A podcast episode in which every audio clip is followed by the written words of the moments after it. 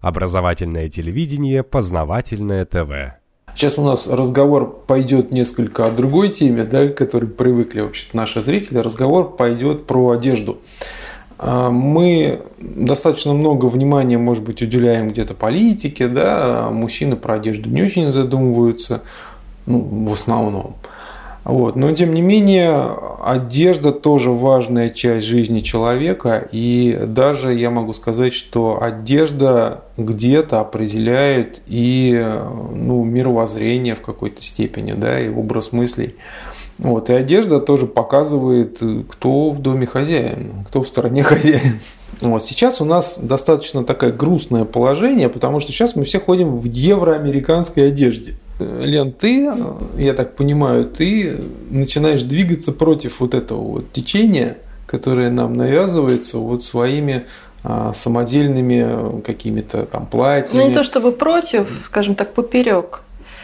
Поставлена была цель возродить русскую одежду и сделать русскую одежду, русскую современную одежду, которой в принципе сейчас нет в природе и вообще нигде. Угу. То есть, чтобы производство было в России, чтобы одежда выглядела русской, была русской, была русской по сути, опиралась на народную культуру, на традиции, при этом была современной, удобной, практичной. Как ну, должна говоришь, быть любая одежда. Ага, была поставлена задача. Кем поставлена? Мной перед собой. А, вот, то есть, то есть ты сама захотела, да? Да, я сама захотела, сама к этому пришла. Угу. А почему ты решила этим заняться? Почему? А, потому что я хотела, вернувшись в Россию, открыть здесь производство.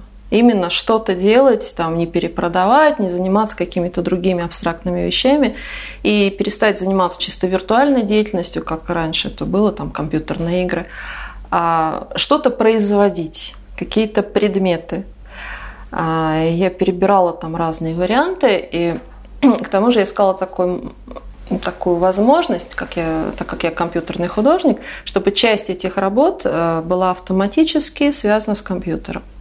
И сначала был найден один вариант, там, один мой друг нашел такой вариант, э, с помощью компьютерной программы э, делать заготовки из дерева, то есть трехмерные предметы из дерева любой формы.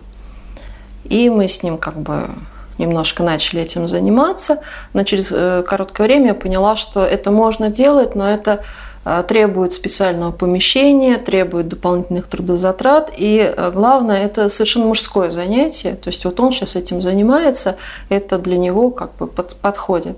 А я женщина, и я хочу проявлять свою женскую сущность, перестать заниматься мужскими делами, и производство одежды, шитье, вышивание – это чисто женские вещи, как бы они увеличивают женскую энергию там, и так далее. То есть это женское занятие. Вот. И с одной стороны я пришла вот э, к такой идее. А, сейчас существуют современные вышивальные машины, которые связаны с компьютером, компьютерные программы, на которых можно делать любой дизайн, любой рисунок. И затем это все переносится на машинку, она вышивает, mm и затем делается одежда. Вот я начала это пробовать. Э, первые пробы были ну, примерно так год назад. Потом я нашла э, подругу, которая профессиональная закройщица, и с тех пор вот несколько месяцев мы этим занимаемся вдвоем. У нас очень по-моему, неплохо получается. Угу. Ну а почему именно вот русская? Ведь можно же было шить а... там а итальяна там и прочее. Нет, ну скажем, суть этого в том, чтобы поднять именно народную одежду. Русская это вообще не в плане национальности, это мы берем все СНГ, там можно брать угу. любую, можно адыгейскую брать, можно брать еще какой-то. Просто а, это огромный материал, богатейший, который почти нигде не затронут. И это надо просто открыть и показать. Есть народные промыслы, которые люди немножко знают. Допустим, это гжель, а, хохлома, вот на мне сейчас хохломской узор – городецкие узоры. Есть еще стиль, называется Полхов-Майдан, который к Майдану не имеет отношения. Это э, район Нижнего Новгорода. Э, есть уральские, есть масса-масса других э, народных каких-то узоров и орнаментов, которые люди привыкли видеть исключительно на матрешках, подносах, посуде, э, там, может быть, платках и все. То есть вот есть какой-то набор предметов, туда это клепают, больше нигде. А, хотя все эти узоры, они очень эстетичные, они легко ложатся на ткань, на ту же вышивку. А, и этим не пользоваться, ну просто странно. И когда я стала изучать этот вопрос, я поняла, что такой одежды просто нет. То есть э, эта зона открыта полностью. То есть не с кем даже конкурировать. Просто берешь и делаешь. Этого mm-hmm. просто нет. При этом речь не идет о восстановлении каких-то исторических костюмов или каких-то костюмов там сценических или для ансамблей. Абсолютно нет. Просто берутся какие-то элементы и а, они используются для создания современной одежды, которую люди могут одеть в любой момент, в любой день, на улицу, в офис, на работу, на прогулку, куда угодно. Вот такая вот задача, и мы стараемся как бы ее разрешить. Ну, то есть у тебя одежда, она, в общем-то, достаточно современная, но она стилизована под э, А используют какие-то элементы угу. народного костюма, данном случае русские узоры угу. разных территорий. Слушай, а почему ты считаешь, что у нас этого вообще не было? Сегодня этого да. нет. А почему этого нет? А я могу объяснить очень просто. Например, Вячеслав Зайцев, известный модельер, он очень сильно поднимал эту тему еще в конце 80-х, в начале 90-х. Он этим занимался, он тоже давно это увидел, определил, что русские узоры и русская культура настолько богатая, что не использовать ее в одежде просто глупо. И он стал делать коллекции, и он пытался э, сделать коллекцию прет-а-порте, то есть готовой одежды для магазинов. Угу. И э, я читала очень большую его статью на эту тему. Он объяснил, что ему просто не дали этого сделать. Он, великий модельер, известный во всем мире, он пытался это пробить, и у него не получилось. И он говорит, я, к сожалению, был выпихнут с такой одеждой только вот кутюр, только высокую моду на подиуме, там какие-то штучные экземпляры. А то, что он пытался сделать массово, ему просто не дали. Почему? Потому что это опять же пересекается с э, частой темой, потому что в 1991 году мы проиграли в холодной войне, и нашей стране запретили развиваться, в частности, запретили русскую культуру, э, запретили русскую одежду, запретили все то, что связано с нашей историей, с нашей культурой. И закрывали эти темы везде, где только можно. Американское можно, русское нельзя. Теперь я вижу, почему это произошло. То есть он, он был сам в шоке, он говорит, я пробовал, я известный человек, я по своим каналам пытался это пробить, я не смог. Он не смог. Но это было тогда. С тех пор я видела, там он делал коллекции, очень красивые коллекции с русскими там платками, с узорами, с вышивками, там с ног до головы, прекрасные платья а, в русском стиле. Это действительно очень красиво, но это, это недоступно для публики, то есть это действительно такие угу. штучные экземпляры. То есть просто посмотреть, да? Вот просто красиво посмотреть, там увидеть там в какой-нибудь передаче по телевизору. То есть это где-то там есть, но это не соотносится с реальной жизнью. А мне хотелось это привнести в реальную жизнь, потому что, может быть, ты как мужчина смотришь на это, как бы одежда не очень важна. Одежда – это то, что мы берем первое каждый день. Первое, что мы делаем каждый день, мы одеваемся. И одежда несет в себе гигантский идеологический заряд и нагрузку – мы можем телевизор не включать, но одежду мы оденем. Угу. Мы можем не слушать радио, не читать газет, не смотреть интернет, но одежду мы все равно оденем. И ту, какую одежду мы оденем. И, э, э, собственно, будет определять, э, какую культуру на себе мы несем. Мы себя одеваем, и дальше мы как витрины. Мы целый день ходим, всем себя показываем. Угу. Если тут надпись американская, это, как правило, английские флаг, буквы. Английский. Американский или английский флаг, купальники американские и так далее. И 99% футболок, которые существуют на улицах и России, и Парижа, во Франции, где угодно, это американские надписи, английские надписи. Даже во Франции не французские и так далее. Это идет просто реклама, ну, в данном случае, а, англосаксонского мира. Совершенно конкретно. Это, это не прикрытая конкретная реклама. Просто люди не задумываются. Угу. Так что одежда – это абсолютно идеологический элемент. И это элемент экспансии новых стран. Потому что когда э, Америка захватывает новую страну, она туда вливает э, Голливуд, она туда захватывает СМИ, и она захватывает рынок одежды. И она начинает диктовать, и люди переодеваются из своей одежды, те же там арабы переодеваются из арабской одежды в джинсы футболку. Да? Мгм. И Мы в опять пиджаки. же говорим, да, в пиджаки пытаются, да, такие длинные пиджаки, и ботинки, и штаны в клеточку. Э, Многие пожилые арабы в Париже так одеваются, как-то очень несуразно, но они стараются быть как европейцы. И это им очень не идет, им лучше одеть свой балахон, это им будет хорошо. Или, допустим, многие арабы одевают чисто европейский костюм, а сверху балахон. Вот такое сочетание тоже. Или там девчонки, они там внутри в джинсах, и в маечке, в обтяг, а сверху, значит, длинное их платье арабское. Ну, вроде как они все соблюли.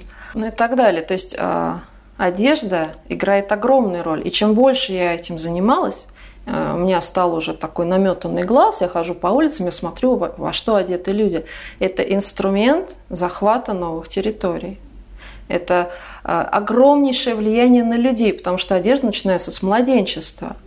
Дети во что одеты. Например, сейчас на Западе совершенно явная тенденция, вот пока я там 10 лет жила во Франции, а, тенденция уменьшения цветовой гаммы. То есть одежда все более и более монохромная, все больше сводится к черному, серому, бордовому цвету. Серому, там, с черным рисунком. Монохромный в смысле не просто однотонное, но именно сведение к каким-то черным, серым и мрачным очень тонам. И эта одежда сначала захватила э, взрослый мир, теперь она спустилась в подростки, и теперь это уже у малышей, у младенцев. То есть серое платьице, которое дарят ребенку там, годовалому, черное платьице, это уже как бы норма. А, Слушай, ну а как-то то есть странно более даже... мертвенные цвета. То есть вот весь вот этот мир даже через одежду, а одежда это мода, а мода это навязывание, уходит из цветного мира в черно-белый и в мрачный. Такой хоррор, готик. Но как производители-то это объясняют? Ведь если ты даешь человеку больший выбор, если одна и та же кофточка там в нескольких цветах, да, то ее больше купят. Я думаю, что идет навязывание через маркетинг, через сериалы, через э, то, что люди видят, опять же, по телевизору, и они стараются это копировать.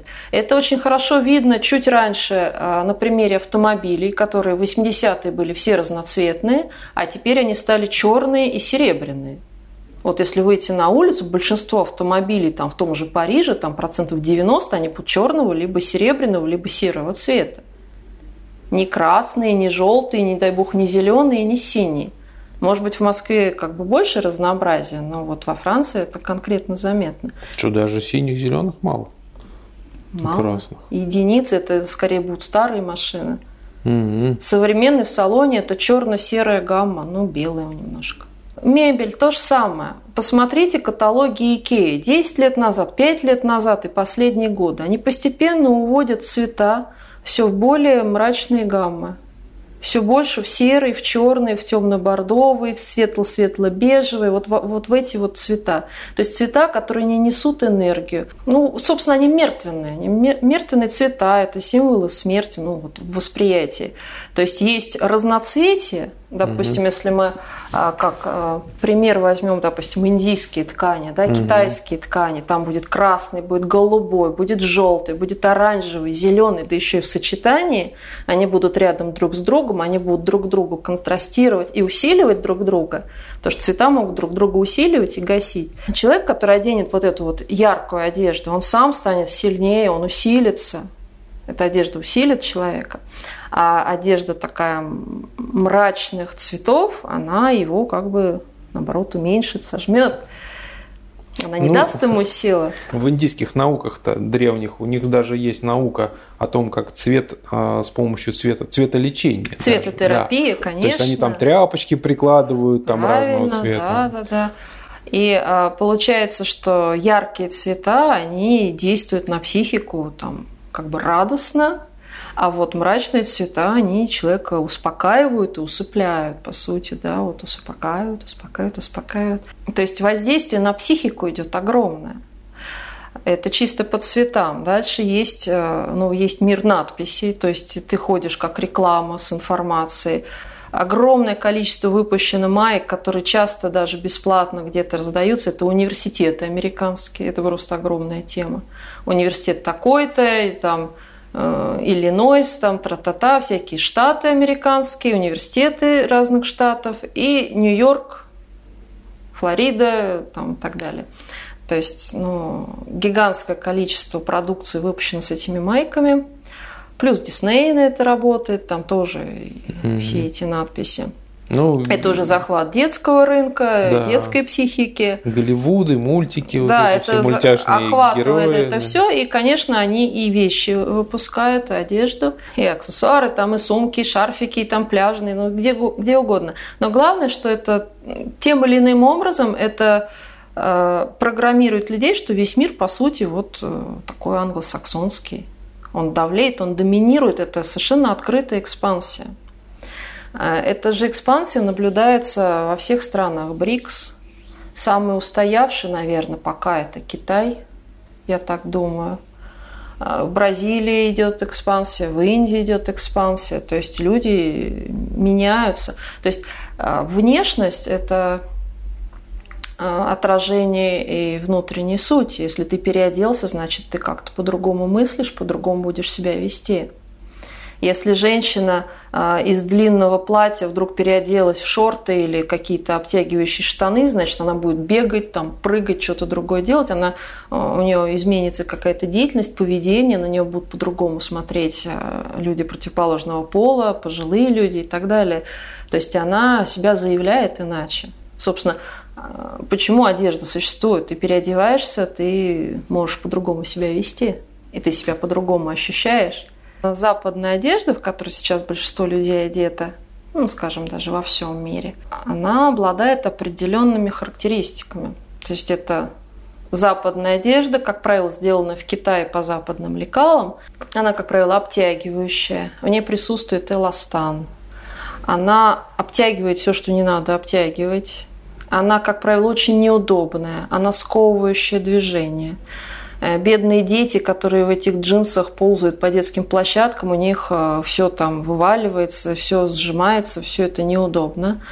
Э, взрослым тоже они садятся, когда у них все это сдвигается, и все, значит, тоже неудобно. Плюс этот культ, там обязательно женщины на каблуках, мужчины в галстуках, в костюмах в этих костюмах нельзя нормально двигаться. Я уверена, что мужчинам очень неловко в костюмах, но неловко. они вынуждены. Я, я не ношу, я вот не могу носить вот пиджаки. Я вижу, я знаю многих, многих мужчин, которые говорят, что я в жизни не могу одеть галстук, меня это душит, мне это неудобно, но я вынужден в некоторых ситуациях это делать. Это некая униформа, которая придумана.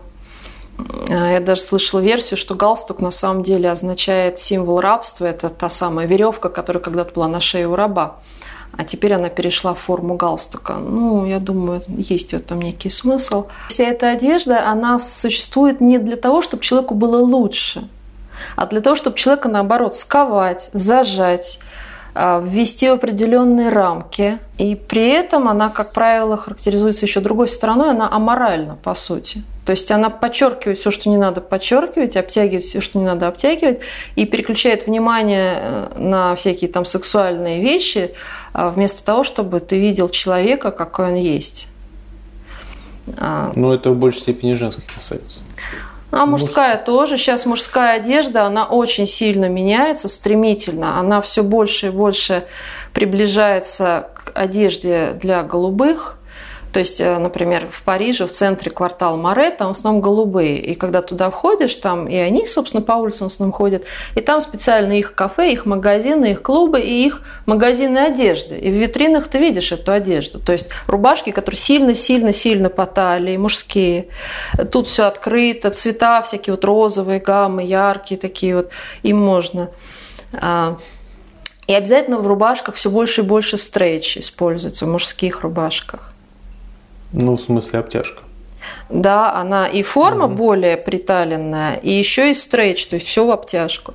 И э, теперь еще, значит, направление они взяли и брюки, и все виды брюк и джинсы тоже со стрейчем, то есть обтянуто максимально все. И, ну, у женщин сейчас тоже это появилось Это такие называют джинсы-колготки, которые, в принципе, на штаны уже никак не похожи. Это, по сути, колготки, толстые колготки. Колготки с карманом. Да. Кол- колготки, да, цвета джинсов там с каким-то карманом. Но суть в том, что это и мужчину не украшает, мягко говоря. А, потому что даже если в Средневековье была мода, когда некоторые мужчины носили что-то типа колгот, а, но у них вот эта зона, она была прикрыта еще такой туникой они как бы все-таки что-то прикрывали. А в XIX веке носили зато лосины, мужчины обтягивающие. Ну, армия наша, например, цари там, вот, посмотреть, пожалуйста. Ну, это да, ну, да. Тоже, а тоже выглядит глупо вообще, вот на мой взгляд. Выглядит очень глупо, глупо да. Это, кстати, это было содрано с Запада. Mm. Вся наша армия вот эти, этого периода и цари наши содрали все с Запада, там, начиная с Петра, они уже начинали mm. все это сдирать. Это неудобно, неестественно, некрасиво, это все сплошное не. Теперь, значит, посмотрим на народную одежду, вот не русскую, вообще народную. Я была в Марокко. И в Марокко я конкретно обратила внимание, что люди ходят там в народной одежде, и для них это современная одежда. Такие длинные платья, длинные накидки, очень разноцветные, очень богато украшенные, с узорами национальными. И так ходят мужчины, женщины и дети – и я увидела, что это удобно. Я это померила. Я кучу себе всего купила марокканского.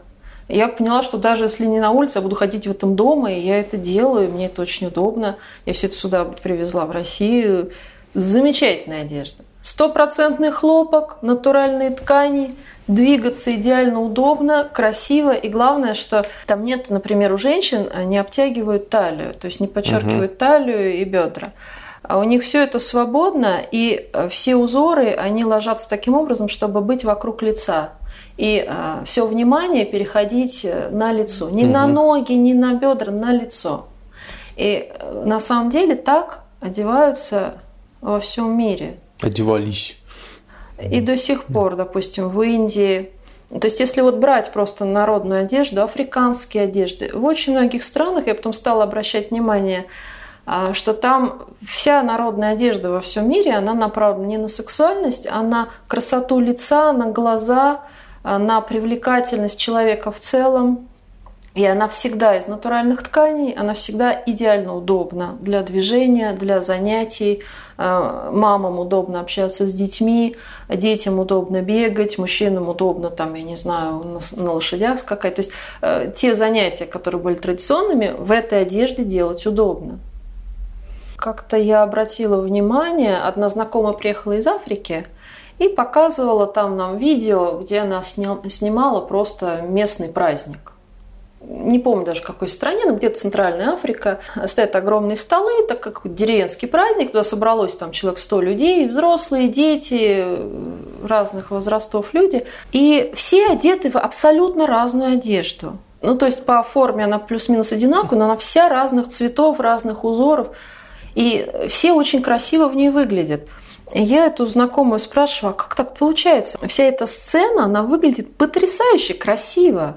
Я просто эстетически, как художник, я восхищена вот всеми этими людьми, которые якобы там бедные и несчастные. На самом деле они шикарно все выглядят. Если посмотреть наш какой-нибудь офис, наши выглядят все убого просто. Или там на улице там что-то заснять. Или там любой праздник сидят какие-то замученные. Здесь люди раскованные, они прекрасно двигаются, они все в разной одежде. Я говорю, почему так? Она подумала, говорит, ну может потому, что они покупают ткань, а потом шьют всегда все на заказ. У них вообще нет готовой одежды. Поэтому сочетание той ткани, которую ты выбрала, а выбор ткани гораздо угу. шире, чем выбор готовых вещей всегда, плюс а, тебе шьют ровно под тебя, под твои размеры, плюс ты выбираешь модель, вот из всего этого дела получается идеально сидящая разная одежда. Там не было двух людей в одной одежде. И это выглядит, вот это и есть качество жизни. Это качество жизни. А, а европейцев ну и Запад, и теперь Россия приучили к тому, что норма – это готовая одежда. Угу. Готовая одежда шьется на манекены, которые не имеют никакого отношения к реальным людям. А почему мы все время мучаемся, мы это меряем, и там то длиннее, то туже, и мы пытаемся много раз меряя, там где-то что-то подобрать. Это ненормальный процесс вообще. Мы на это тратим кучу времени, кучу угу. сил и энергии, но нам вбили в голову, что это норма. Это вообще не норма. Норма – это выбрать ткань, выбрать модель, и тебе шьют под заказ. Так делают все звезды, так делают все богатые люди. Все остальные, которые условно обозначены как рабы, да, все прочие, вот вы, быдло, идите значит, в магазин готовой одежды, и вы там мучаетесь, подбираете себе, там, конструируете, там, все вещи друг под друга не сочетаются, не подходят. Опять же, все звезды, они одеваются с головы до ног. То есть им в одном месте делают и сумочку, и заколочку, и всю одежду, и туфли, и белье, и все. У них полностью комплект, который сочетается все части друг с другом. А что происходит с обычными людьми? Они идут в один магазин покупать туфли, в другой магазин покупать юбку, в третий магазин блузку, в пятый, значит, сумочку, шляпку. Это абсолютно никогда не сочетается. Это в принципе сочетаться не может. И люди, значит, накупив вот это все, они потом понимают, что к этой юбке нужны еще другие туфли, значит, еще угу. они лишнюю вещь купят. Потом, значит, с этой сумочкой вот эта шапочка уже не очень, значит, надо к этой шапочке эту другую сумочку, а к этой сумочке другую шапочку. И вот это бесконечное конструирование всякого хлама, люди вынуждены покупать очень много лишних вещей, угу. и они всегда все равно будут выглядеть хаосно. У них нет комплектов. Комплекты должны быть полные. Человек должен быть одет полностью. В одном месте, как бы одной рукой, одним дизайном. Иначе это будет всегда сборная солянка. Поэтому люди вот... Э, Очень интересно ты рассказываешь. А самое вот то, что я даже по себе замечал, вот ты вещь какую-то покупаешь, угу. и только по себе, вот по родственникам, по знакомым, ты ее вроде в магазине, она тебе понравилась, ты померил, купил, но вот ты ее потом не носишь. Вот, вот как-то вот не получается ее носить, вот не подходит. И вот у каждого человека какая-то часть его вещей, там четверть, да, треть, да. половина, это вещи купленные, одетые там один-два раза, и все, они висят мертвым грузом. И если эти деньги мы просто возьмем и пойдем к нормальному портному, да, получится, возможно, даже дешевле, чем покупать там три каких-то там вещи, да. которые ты носить не будешь. Лучше шить одну. Так и есть. Таких вещей действительно очень много в каждом шкафу, и шкафы раздуваются, в результате надо покупать большую квартиру, потому что не влезают шкафы с одеждой. И это опять, это все элементы общества потребления. А у тех же африканцев там будет вот такая стопочка одежды на все случаи жизни. Или у индусов там будет несколько сари лежать. Но я говорю в принципе, то есть по природе тебе не надо так много одежды но общество потребления создало условия для того, чтобы ты покупал еще и еще и еще, и у тебя все равно не будет сочетаться, ты будешь покупать еще.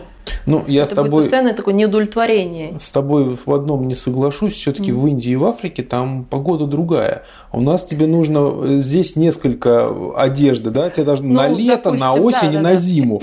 А ты в одном не походишь.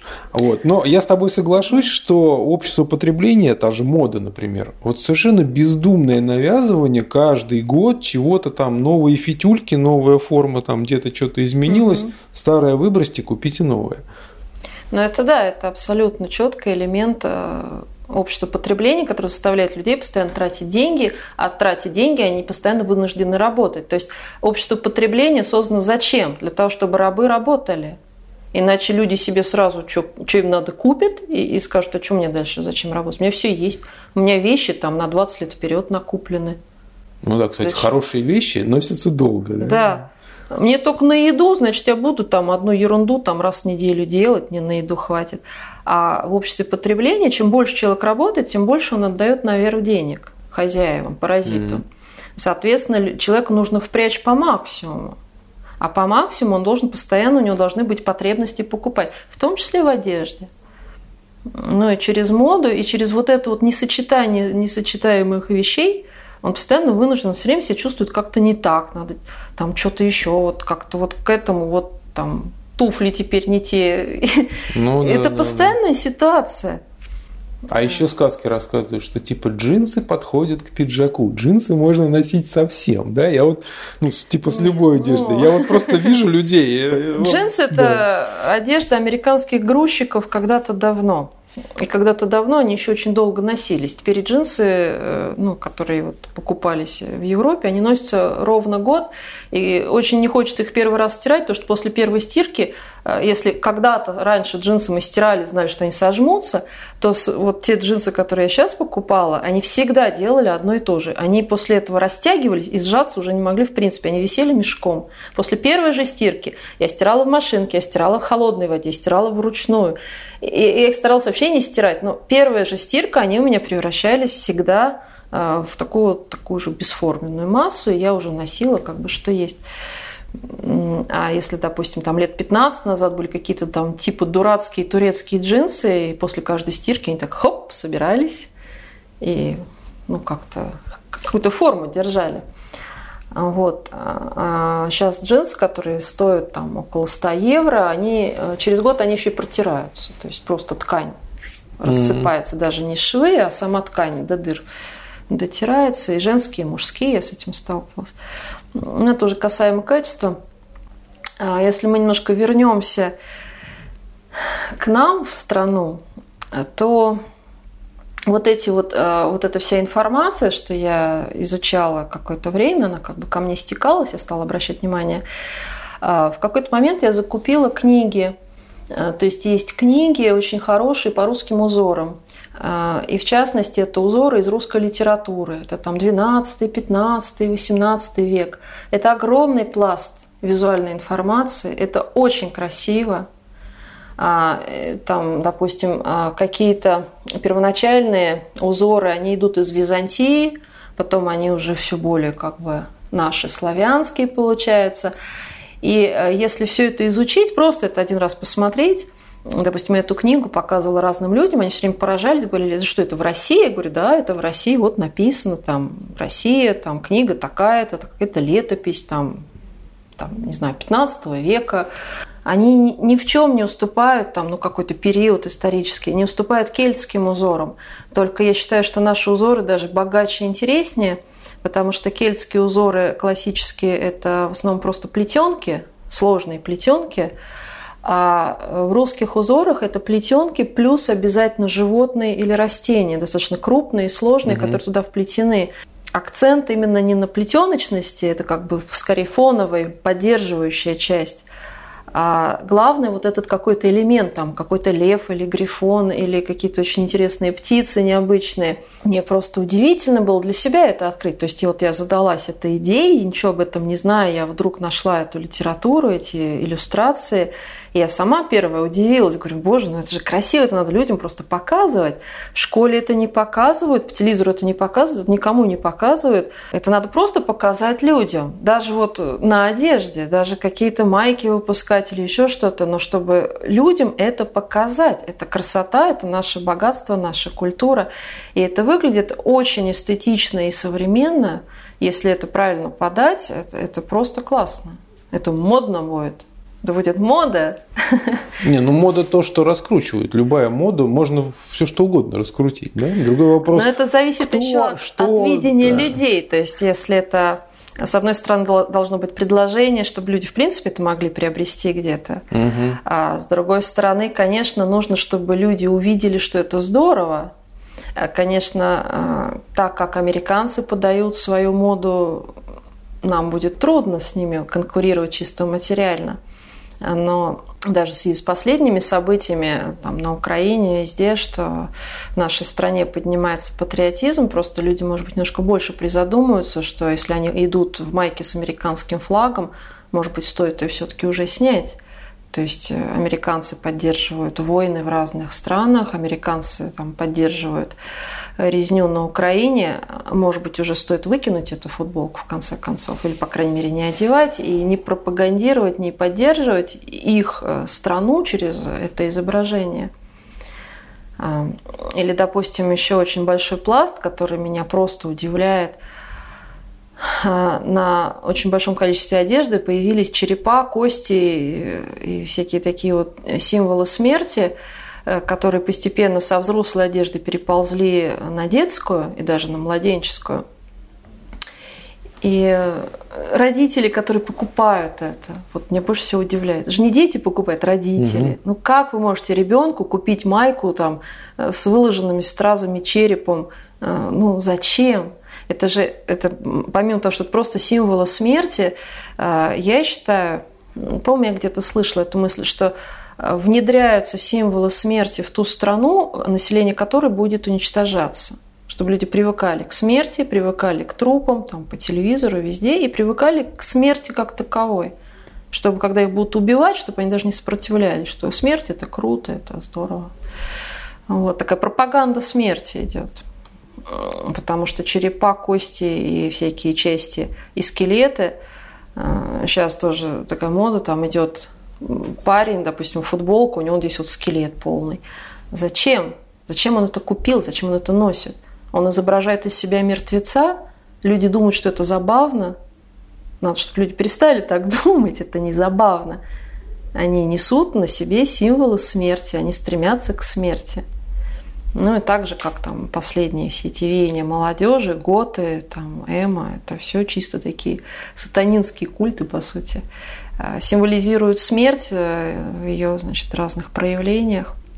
Ну, видишь, сейчас вот. просто на это сейчас просто это не объясняют. А раньше, насколько я понимаю, насколько я тоже читал и как-то смотрел, изучал, а, раньше ведь э, узоры были не просто так. Вот взял, вот там узор нарисовал, да? Конечно, Они узоры же что-то значили. смысл. Да. А более того, их можно даже расшифровывать. Узоры типа там гжель или городец, они, как правило, просто растительные или там птицы и цветы. А, там нечего расшифровывать, просто символы природы. Но, допустим, в дохристианской Руси, чем я тоже, как бы мы тоже занимаемся, там каждый символ нес совершенно конкретный смысл. И из этих символов набирался узор, и этот узор можно было прочитать как э, целый рассказ. Допустим, там ромб, разделенный еще на четыре части, это поле, а если в каждой части еще по точечке, это засеянное поле, потому что в центре каждого поля, оказывается, ставили валун и так далее. То есть там вот это вот все потом можно разложить, а, и, соответственно, были узоры, как бы просто несшие определенный смысл, и защитные, обережные, обереги. Поэтому оберегали что? Оберегали вот эту часть вокруг лица, оберегали плечо, вот здесь вот делали узоры. Ну, дальше там уже вот все это можно детализировать. И были, соответственно, узоры для оберега мужчин, для оберега женщин. А, там женщин больше оберег детей, детородности, плодовитости. А мужчин скорее вот боевых каких-то, чтобы ничего с ним плохого не случилось. Э, усиливающих, дающих силы физические. Ну и дальше, конечно, это все было по регионам, там, вплоть до того, что в каждой деревне были свои вот эти вот своды узоров, рисунков, которые сейчас, к сожалению, ну, мало где сохранились. Некоторые там бабушки еще что-то, может быть, где-то хранят какие-то вещи. Полотенца, рушники, там все вот эти вот вышивки, там те же вышивки крестиком – там очень часто использовалась женщина, женщина с цветами в руках. Это символ э, женщины, такой защитницы, а, женщины, которая плодится, а, символ земли плодящейся. Или это было дерево жизни, такое сложное дерево, у которого много ветвей. На этих ветвях могли сидеть птицы. Это тоже символ плодовитости земли. А, и таких узоров очень много. Сейчас мы на это смотрим просто как на картинки, а, а там заложен был смысл. Еще там по краешку там могли идти какие-то символы, которые дополняли. И это все можно вот так вот расшифровывать и записывать. То есть, что человек, который сделал этот рушник, это полотенце, что он заложил а, в это, потому что этот рушник, допустим, дарили на свадьбу, его вешали в красном углу, и люди, которые заходили в дом, они его видели, и они могли тогда прочитать, понять, как бы вот дом защищен там или украшен таким-то образом, а, вот о чем думали хозяева, почему они это подарили. И, в принципе, это во всех культурах а, примерно то же самое.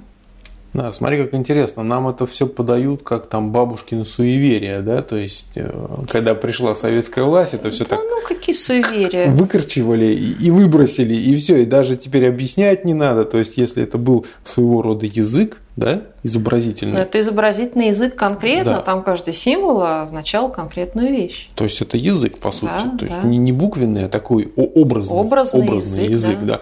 То нам его сейчас закрыли, и мы даже не знаем, о чем. Но сейчас там, уже а появилась литература, там. которая все это расшифровывает, и это ну, можно этим заниматься. Собственно, я этим тоже занимаюсь. Мы это там изучаем, и мы делаем как бы э, частично современную одежду, допустим, просто украшенную, да? Угу. Или мы делаем, допустим, русские рубахи, уже конкретно с символами, э, с оберегами. А, то есть это тоже такая тема. В принципе, это разные темы.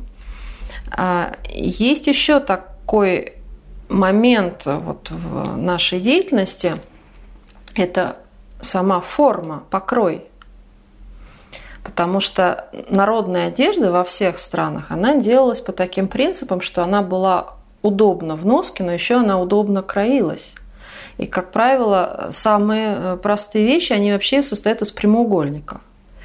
Почему так было изначально? Потому что когда ткань делали, раньше ее же делали вручную, ее ткали – процесс тоже, в общем-то, не быстрый и не простой. Угу. Поэтому каждый прямоугольник его делали конкретно под конкретную вещь, конкретного размера, конкретной ширины и длины. А потом эти прямоугольники сшивали конкретную вещь. Поэтому это было безотходное производство, ничего там никак никуда не вырезалось. Не надо было обрабатывать края. Это очень большая, кстати, экономия. А, то есть никаких оверлоков в принципе не надо было, потому что когда ткань соткана определенной ширины, у нее края уже а, фиксированно заделаны, у нее нитка уходит и все. Mm-hmm. Если мы ее не отрезаем, и там нечему сыпаться. Mm-hmm. Это конкретный прямоугольник, прочный со всех сторон и нигде ниоткуда не сыпется. И потом их просто сшивали друг с другом.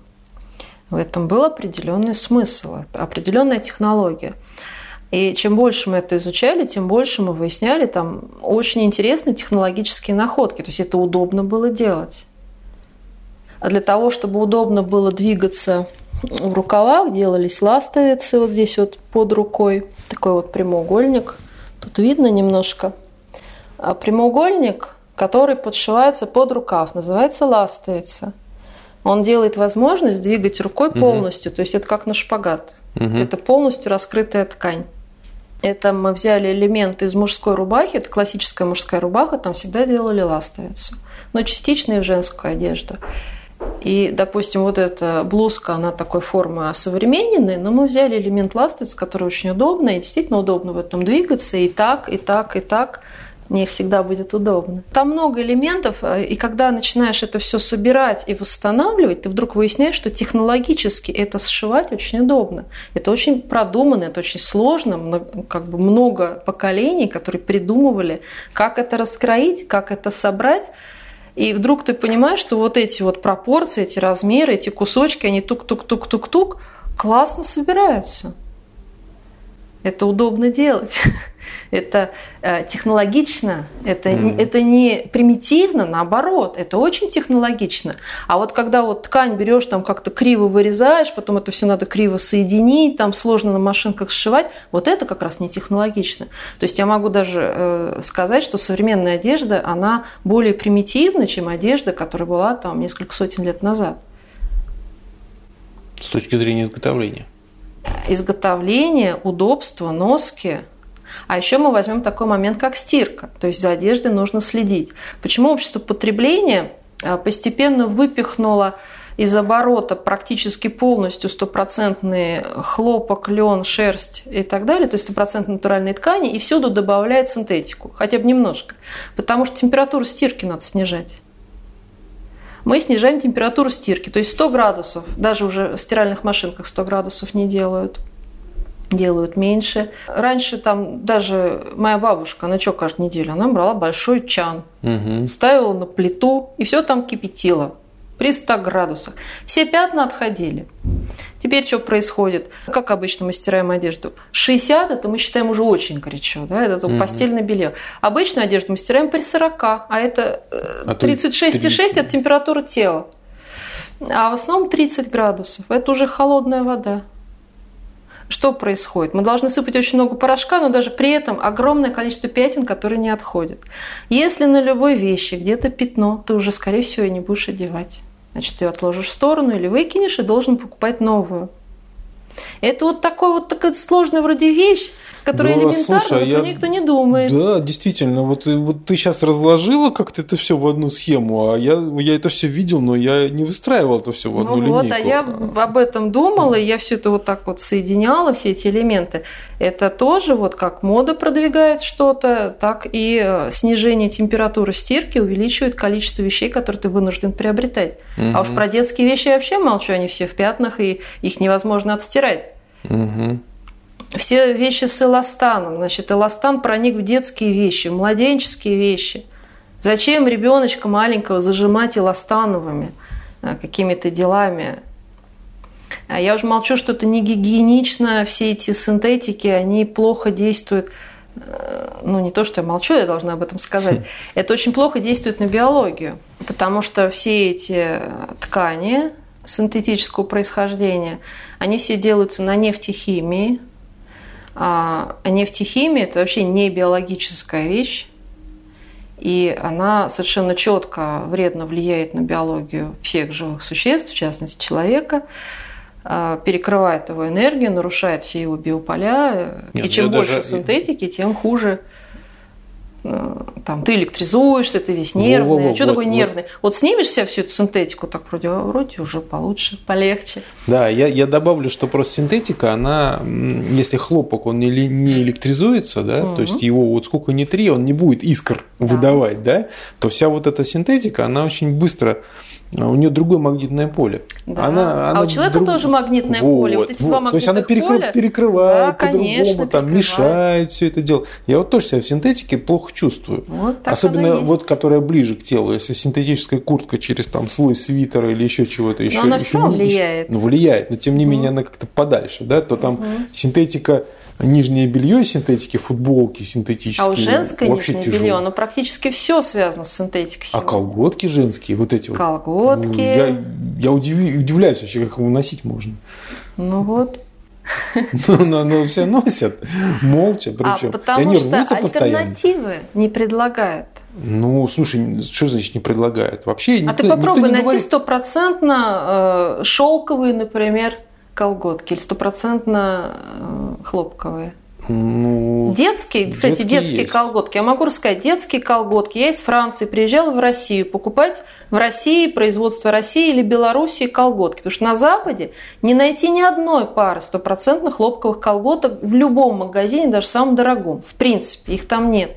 Поэтому я приезжаю в Россию, каждый раз покупала детские колготки на вырост, пол чемодана колготок, а также носков – во-во-во, да. Но у нас а также маечек из Белоруссии, всякого такого белья детского для ребенка, потому что там всюду добавляют синтетику. Даже в дорогих магазинах, в любых. В детскую одежду, в белье, в колготки, в носки будет синтетика. Они это объясняют тем, что оно лучше сидит, там как-то не, это не, не, не скукоживаются складки. Мне все равно, что на ребенке скукоживается, главное, чтобы он не, не был в синтетике, был в натуральном, ему было удобно. Вот, так что спасибо Беларуси и России, что продолжают это производить. Ну, пока. Потому пока. что количество, Я... если раньше вот, ну, как-то мы колготки постоянно покупаем, да, то угу. если раньше их было больше, хлопковых. Сейчас это все вытесняется, синтетика. Вытесняется, синтетика. да. Носки, ну, общем... кстати, не найти. Вот детских носков, вот таких вот разноцветных, да, они очень много синтетики. Ты хлопковых носков? 95, да. Да, да, да, ты хлопковых ты носков будешь ходить их искать, искать, искать, да. И взрослых носков, и уж, взрослых. уж извините, что мы за, про это заговорили, да, но это, это надо долго где-то рыться, ходить.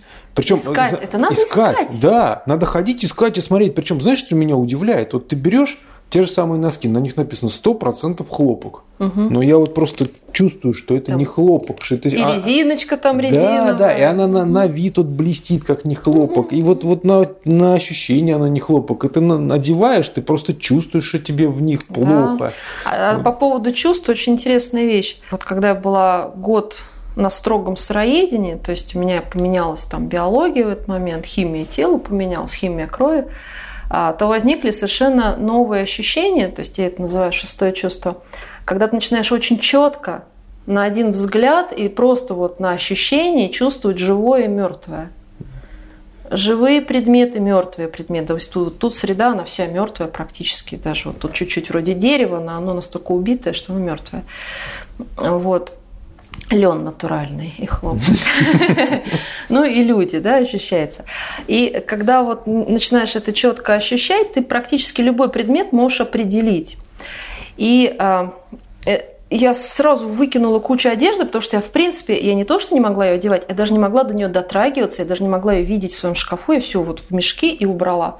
Потому что я не могла, все колготки, все, большой мешок, значит, нафиг. Всю косметику туда же улетела и очень многие вещи. А, потому что все это продукты нефтехимии. А есть такой человек Андрей Скляров, которого я очень уважаю. А, ну да, это лаборатория альтернативной истории. Да, да? он занимается историей, много интересных фильмов снял. И у него есть интересная книга, называется «Сенсационная история Земли». И там он, ссылаясь на, в частности, российских ученых, и не только российских, он поднимает тему, что э, все углеводороды неорганического происхождения. Есть этому доказательства, есть э, очень много как бы, фактов, и ученые, там, которые это изучали, он сам это как бы, он это просто скомпилировал в книге. В этой книге mm-hmm. можно про эту тему прочесть. Но вообще считается, что нефть это остатки именно животных. Да, и уголь это остатки деревьев. Да. Но э, судя по всему, это ложь, и что и то, и другое продукты чисто минеральные. Mm-hmm. Они образуются в недрах земли, поэтому старые скважины постепенно опять заполняются нефтью. А уголь – это углерод, это вещество, которое при определенных условиях просто создает некие структуры сложные, которые внешне похожи на веточки, на листики.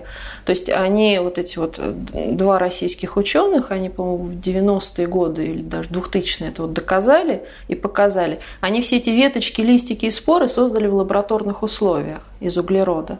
То есть при определенных условиях формы у них такие вот сложные получаются, и а, палеонтологи решили, что это следы от растений. Mm. Хотя есть точно такие же интересные вещи те, того же времени, например, окаменевшие стволы действительно растений, которые превратились в камень, их там распиливают, делают такие вот там круги, там плошечки, у меня даже такая плошечка была. А, это совсем другая вещь, это дерево, да, это дерево. А вот то, что нам выдают как бы э, в угле, какие-то там вот вроде как бы структурочки, это просто самоорганизация материи, потому что материя организуется по определенным законам, и да, получается что-то похожее на веточку, но это не веточка. И когда я это прочитала, это было раньше. Потом, когда я была вот год на сыроедении, у меня появилось это ощущение живого мертвого, мне совершенно четко стало понятно, что все, что из нефтехимии, это мертвый продукт, это минералы. Там биологии вообще нет, не было и никогда и быть не могло. И поэтому вот вся вот эта вот одежда, в которой синтетика присутствует, а также там жидкости для мытья посуды, шампуни, гели, все это было выкинуто, потому что вот так вот чувствуешь, там нюхаешь, угу. ты чувствуешь вот эту зону, ты начинаешь чувствовать как биополе, это мертвая зона, мертвая, мертвая, мертвая, мертвая, живое. Поэтому даже по моим ощущениям, я чисто физически могу подтвердить, что вся нефтехимия, а также все результаты продукции нефтехимии, в частности синтетическая одежда, она мертвая. Она мертвая, она сделана из мертвых веществ, не живой, не биологической материи. И это тебя привело уже к мысли о создании собственной одежды? Нет, это, это был просто один из элементов там года четыре назад, наверное. А, это просто постепенно так вот складывалось, складывалось, как такой вот пазл, ну, пришло ну, к этому. Ну, вот видишь, одна из, один из кусочков. Один из кусочков тоже сложился, потому что есть такое вот хорошее выражение «здоровье сберегающая одежда». Очень интересно получилось, что когда я эту тему стала поднимать, ко мне стали сами приходить люди, э, знакомиться, приходить, появляться в моей жизни как бы ниоткуда – которые меня стали в этом поддерживать и говорить, что это здорово, и что мы тебе поможем. И вот так появилась подруга, э, которая со мной сейчас мы вместе работаем, которая профессиональная швея, закройщица, и она умеет все это классно делать с образованием там, и так далее. А, точно так же появились там, одна пара, у которых там магазинчики, и которые предложили все это продавать. И все вот так вот складывалось, и вот эта вот женщина, ее зовут Света, она ввела этот термин «здоровье сберегающая одежда». То есть одежда, которая не просто удобна или украшает, она сохраняет человеку здоровье. там, женщинам женское, мужчинам мужское. То есть мужчину она усиливает, делает сильным, уверенным в себе, а женщину делает женственной и сохраняет ее вот эту вот женскую энергию, которую она должна себе сохранять. Э, в частности, допустим, юбка, она сохраняет женщину. Ей нельзя, в принципе, никогда э, ноги обтягивать, там, бедра обтягивать, все это показывать наружу, это нельзя потому что это разрушает женскую энергию, нарушает все там каналы. И... Ну, мало того, многим это просто некрасиво, если честно. А в основном это некрасиво, потому что это бочка на ножках, на палочках. Ну, это да. ужасно. Это ужасно. Это эстетически нарушение вообще всех канонов. Это вот, вот попа и две таких сосиски, и еще две ножки вот там такие. Но это правда. Ну, женщина, вы не правда. видите себя сзади. Да, да, я только что хотел Еще сказать. спереди вы видите, но это тоже не очень. Но когда сзади, это, это непривлекательно. Это да. вот... Особенно вот эти спущенные штаны, да, которые, ну, как бы ну, такие притали. Это, это сзади наблюдать, это ужасно просто, талия. когда кто-то идет. Да, да, там еще какие-то жиры такие немножко всегда вываливаются. Это ужасно. А если человек присел на корточки, это вообще ужас. А еще, еще интересно, ну, коль мы про это заговорили, ну. да. Я думаю, многим женщинам будет интересно то, что вот просто навязывается какая-то мода, да, надо вот как можно больше надеть обтягивающего, да, и как можно больше оголиться. Во-первых, это все показывается на моделях, на каких-то девочках специально отобранных, да. У которых практически нет бедер, которые да, выглядят да, да. подростками по фигуре. Да, и все это вот без на них, груди, без бедер. На них это все еще как-то вот еще можно посмотреть, да. И то они не приседают, на корточках да. не сидят, они не садятся на лавочку, они только ходят вертикально. Да. Они не наклоняются, они не поднимают рук на сцене, они прошли по подиуму как палочка. Вот. А люди посмотрели, о, значит, нам сказали, это, это надо носить. Мы пошли в магазин, это все купили. Причем как в магазин? Купили, надели, вот зеркало перед собой, посмотрели. Спереди. Спереди. Продавец говорит, да-да-да, вам, вам это идет. Продавцу главное продать. По барабану что продать. Но он это процент имеет. Конечно. Да. Вот. Продавец наговорил, что замечательно, там, отлично, все, все покупайте, там, все велика... великолепно. Но вы не видите себя, себя сбоку, вы не видите себя сзади, а еще вы не видите, как вы двигаетесь двигаетесь в этом. Да, вот. А когда ты идешь по улице, да, и видишь вот, вот, вот эти вот спущенные штаны, вот эти вот, извиняюсь. Называется заниженная талия. Да, большая корма там такая. И две булки, которые переливаются. Ну, блин. Это, это, это, это то, ужас. что надо прикрывать в первую очередь, а да, не выпячивать. Да. А самое интересное, это, кстати, что, что... Ну, так вот. А самое интересное, что большинство женщин, оно же других женщин видит, оно не делает таких же выводов.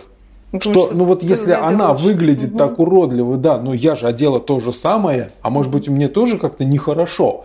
Нет, почему-то все считают, что это выглядит уродливо, да, а, а я почему-то должна быть красавица, да? Или они считают, еще есть такая вот просто, типа мужчинам это нравится. Ну, ну извините, женщины, вы кого вообще, кому хотите понравиться? Тем э, вот людям, которые ходят по улице, а вам вообще какое до них дело? Вот, вот, вот вас человек в Москве увидел, в Москве ты человека увидишь, ты с ним больше в жизни никогда не встретишься, 15 миллионов человек, да? Тебе какое Нет, вообще ну ты можешь дело? понравиться только мужчинам определенного уровня, которым вот э, нравится смотреть на вашу корму, так грубо говоря. Да, и на другие части тела. Э, ну, за, за... Выше талии, как бы, как кто-то говорил, меня вы интересуете только ниже талии. Вот таким мужчинам, может быть, вы еще и понравитесь, но ну, вам это надо. Вот, другой вопрос, да? Вы кого привлекаете? Мужчин или, извините, там... Сексуальных всяких маньяков. Самцов, да. А потом начинаются, ой, они там туда-сюда, ну, ну, ну, ну ты, ты как бы сначала подумай, кто в начале этой цепочки стоит. Угу. А еще меня, кстати, вот, коль мы про это заговорили, меня ну, удивляет просто бездумное такое исследование моде. Вот знаешь, вот в армии есть приказная система. Бойцы, нам завезли летнее обмундирование. Все Построились направо, все на склад получают новое обмундирование. Все, бойцы пошли, получили приказной порядок. Здесь другая система. Здесь не структурная, здесь бесструктурное или косвенное управление. Сказали, это модно. Во-первых, продавцы это все закупили, да? Угу. Производители пошили, продавцы закупили, все побежали, значит, купили. Как ты в этом выглядишь? Идет оно тебе, не идет оно а тебе. самое интересное, все как в армии становятся друг на друга похожи. Да. Потому что я хожу по разным местам и городам, я вижу этих девочек одинаково постриженных с черной, значит, черные волосы, такая челка, девочек, девушек, детей и женщин, и, и даже женщин в возрасте, они выглядят как все одинаковые куклы, и еще и в одинаковой одежде. Это как униформа. Вы все одинаковые, ребят. Ну нельзя так ходить. Вы хотите быть такими же, как все остальные, вы хотите быть какой-то массовкой. Я даже вижу, что у вас лица становятся одинаковые, у вас глаза одинаковые. Даже я не могу личность увидеть за, за этой вот формой до такой степени, все друг на друга похожи. На вас неинтересно смотреть. Вы как куклы в магазине, которые на полке стоят. Вы до такой степени становитесь стандартизированными, что просто это ужас. Вот э, когда со стороны вот так приезжаешь, смотришь на это, думаешь, боже мой, ну зачем же вы себя так портите? Зачем? За что? Особенно, ну, среди молодежи это распространено, конечно. Ну, там Просто все мозгов одинаковые. мало, да. Вот, еще вы наивно думаете, что на Западе так одеваются и так носят. Нет, на Западе тоже стандарт, но они другие. Они вообще не совпадают год в год в принципе. То, как здесь сейчас одеты, в принципе, на Западе этого нет. Я не знаю, откуда вы это берете. Каждую страну заводят свою моду. Или с опозданием, потому что там они продали у себя в Европе, а теперь Мгм. этот хлам там уже не покупают. Значит, надо э, в страны второго мира вывести и сказать, что в этом году модно это, то, что в том А, году то, что было нашили, раньше. нашили, не Нашили, продали, не да? продали. Куда-то Ага. девать надо. Значит, второй эшелон. Первый эшелон, допустим, Франция, Германия, Америка. Второй эшелон будет, допустим, там Польша, там какая-нибудь там Венгрия, Румыния. А уже третий эшелон еще на следующий год, это уже Россия, там Белоруссия и там, не знаю, что-нибудь еще. И вот так оно и по этапам идет, и все старый хлам, значит, он постепенно э, куда-то же его надо девать. Ну, Так да. он и приходит, во-первых, эта мода с опозданием, это точно. А, во-вторых, а, частично эта мода сделана под данную страну. Вы думаете, там просто сидят какие-то где-то отдельные дизайнеры, независимо друг от друга что-то творят? Это единая огромная система. Там все друг с другом в сговоре, это сто процентов. Вы думаете, там какие-то разные где-то модельеры, это все в один центр сводится. Вся мода сходится из одной точки. Вы думаете, там какие-то есть разные люди, альтернатива, в принципе, она тут же выпихивается, ее как бы и нет. Есть мейнстрим, этот мейнстрим идет из одного центра, вот западный мейнстрим. Все. Ну, ты тут с одной стороны права, а с другой стороны не совсем, потому что все-таки я работал, фотографом работал в этой вот моде. Вот. И у нас много производителей наших отечественных, ну такие небольшие фирмочки, Мгм. которые шьют. Небольшие. Небольшие, да.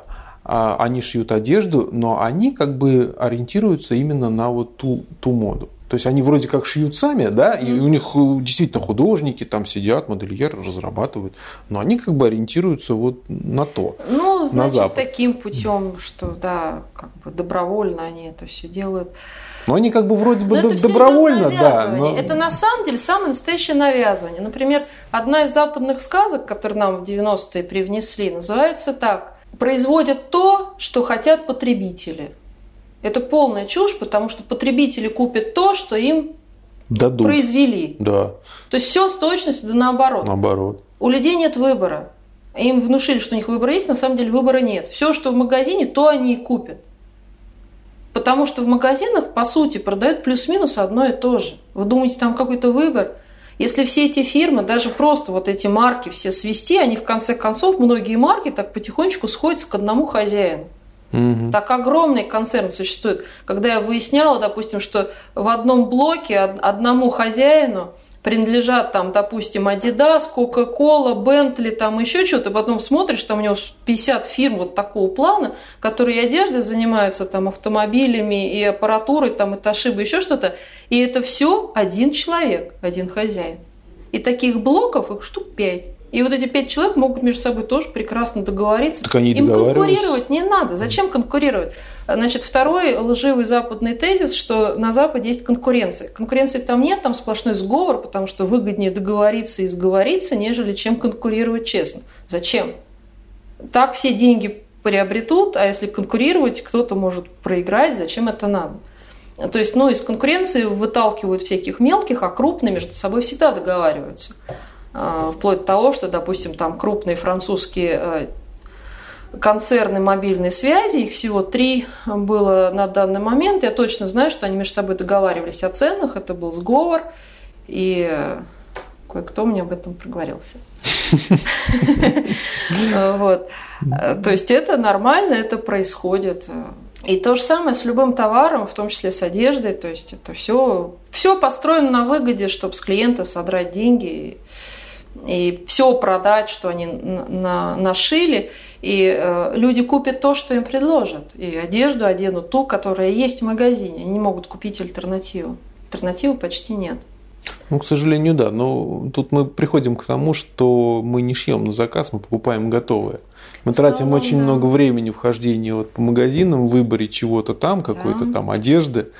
Хотя это время можно потратить на то, чтобы самому себе что-то шить, да? Или сходить в одно ателье, и там на заказ тебе профессионалы что-то сошьют. Или хотя бы так. Да, а, ну, ну а вот ведь и... даже угу. до революции, еще до войны у нас было огромное количество ателье, и э, очень многие люди шили на заказ, и обувь угу. делали. И в моей семье там мой там, прадедушка, он шил обувь на заказ. И на каждого клиента у него была из дерева своя колодочка. И он каждый раз приходил, и тот же клиент, он уже у него была своей угу, формочки, он угу. делал ему ботиночки и деткам, и взрослым, всем. Ой, слушай, как здорово. А то с этой обувью беда, да? Вообще вот, беда, да. Вот надо разнашивать а это было ее, и недавно, мозоли, это да. было там еще в 30-е годы, это было нормой. Это а... было нормой. А, кстати, вот еще Советский Союз многие ругают, да, что там, значит, уродливая одежда была. Ну, ну многие такое говорили, что, ну, действительно, да, там то, что шили фабрики, ну, ну, всякое была. Да. Ну, я, например, в детстве ходил, я не жаловался, мне как-то было нормально.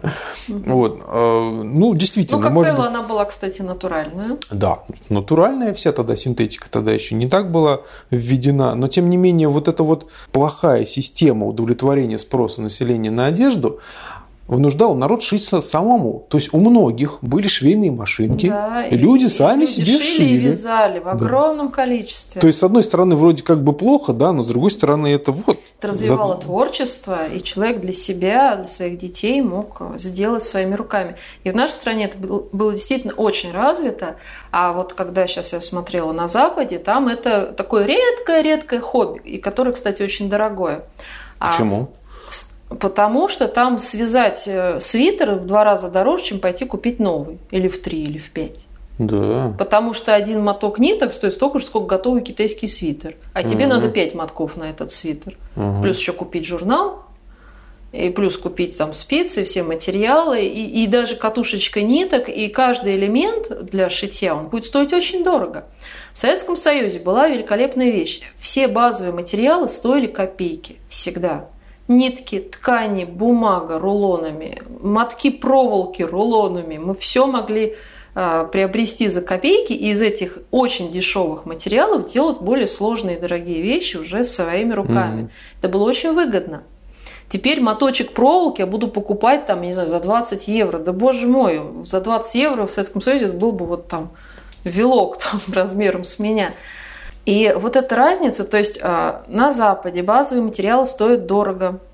Для людей. Для людей. И это считается редким хобби. Там есть люди, которые шьют и вяжут, но даже по количеству магазинов для этого их очень мало. Там, допустим, те же нитки, гигантский магазин, он весь завален этими нитками. Ну, вообще эти магазины, как правило, небольшие, но даже если это относительно таких магазинов крупный, э, там будет гигантское количество ниток, ты спрашиваешь, а где у вас стопроцентная шерсть? И тебя отведут, и в самом уголочке будет маленький кусочек, где стопроцентная шерсть или стопроцентный хлопок. Э, таких натуральных ниток там тоже будет мало. И все остальное будет синтетика, полусинтетика, там, таких вот сочетаний. И даже простая катушечка простых ниток, которые в Советском Союзе там просто завались было, это там 7 копеек или там 3 копейки, 5 копеек угу. катушечка. Еще Причем она была, была такая большая да, катушка. и были большие катушки, и, и, и там еще кто-то там с фабрик продавал такие катушки. Нет, к тому, что там на ней, а, если катушка, то на ней было много ниток. Да. А потом ты сейчас вот катушку покупаешь. Она, она... вроде крупная, на ней ниток мало, да. Да, ниток раз в 10 меньше. То есть у нее, да. во-первых, сам, сам диаметр трубки больше, да, да. чем это. И, и ниток немножко. Как-то так да, вот. Да, да, да. А цена. Ну, это тоже такие хитрости продаж, это все так специально тоже делают. Мне досталось через друзей, можно сказать, по наследству сейчас целый мешок ниток, стопроцентная шерсть, когда-то кем-то, наверное, утащены из какой-нибудь фабрики. Это вот такие пластиковые конуса, намотана куча вот этих ниток шерстяных, хороших, качественных. И у меня целый мешок таких. Мне сказали, вот тебе надо. Ой, не хвастайся. У нас, в общем-то, можно купить такое, и не так уж и дорого это получается. Ну, все равно по сравнению с ценами в Советском Союзе, конечно, сейчас цены намного выше. Ну, выше, вещи. да. Намного. Конечно. А, допустим, занимаясь вот уже конкретно одеждой, когда я там год назад начала конкретно в России пытаться покупать материалы, огромное количество хлопка, а, который ты можешь купить, это из Италии, made in Italy. Мгм. Я хожу по московским магазинам, говорю, при чем тут хлопок и Италия? Я понять не могу. Я понимаю, там автомобили Италия, там, не знаю, какие-нибудь дизайнерские штучки Италия, виноград, сыры, оливки. Почему хлопок? Неужели хлопок растет в Италии? Они говорят, ну, в основном сейчас в магазинах Италия. А что вы хотите? Узбекистан-то уже не наш.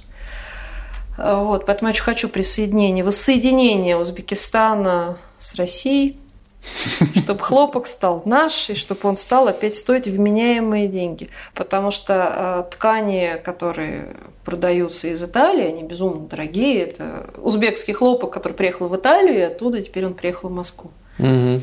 И на этом Вот. накрутили все, кто возил, Накрутили все, продавал. все, все на да. свете, да. И, ну, это просто, ну, это глупость откровенная, да.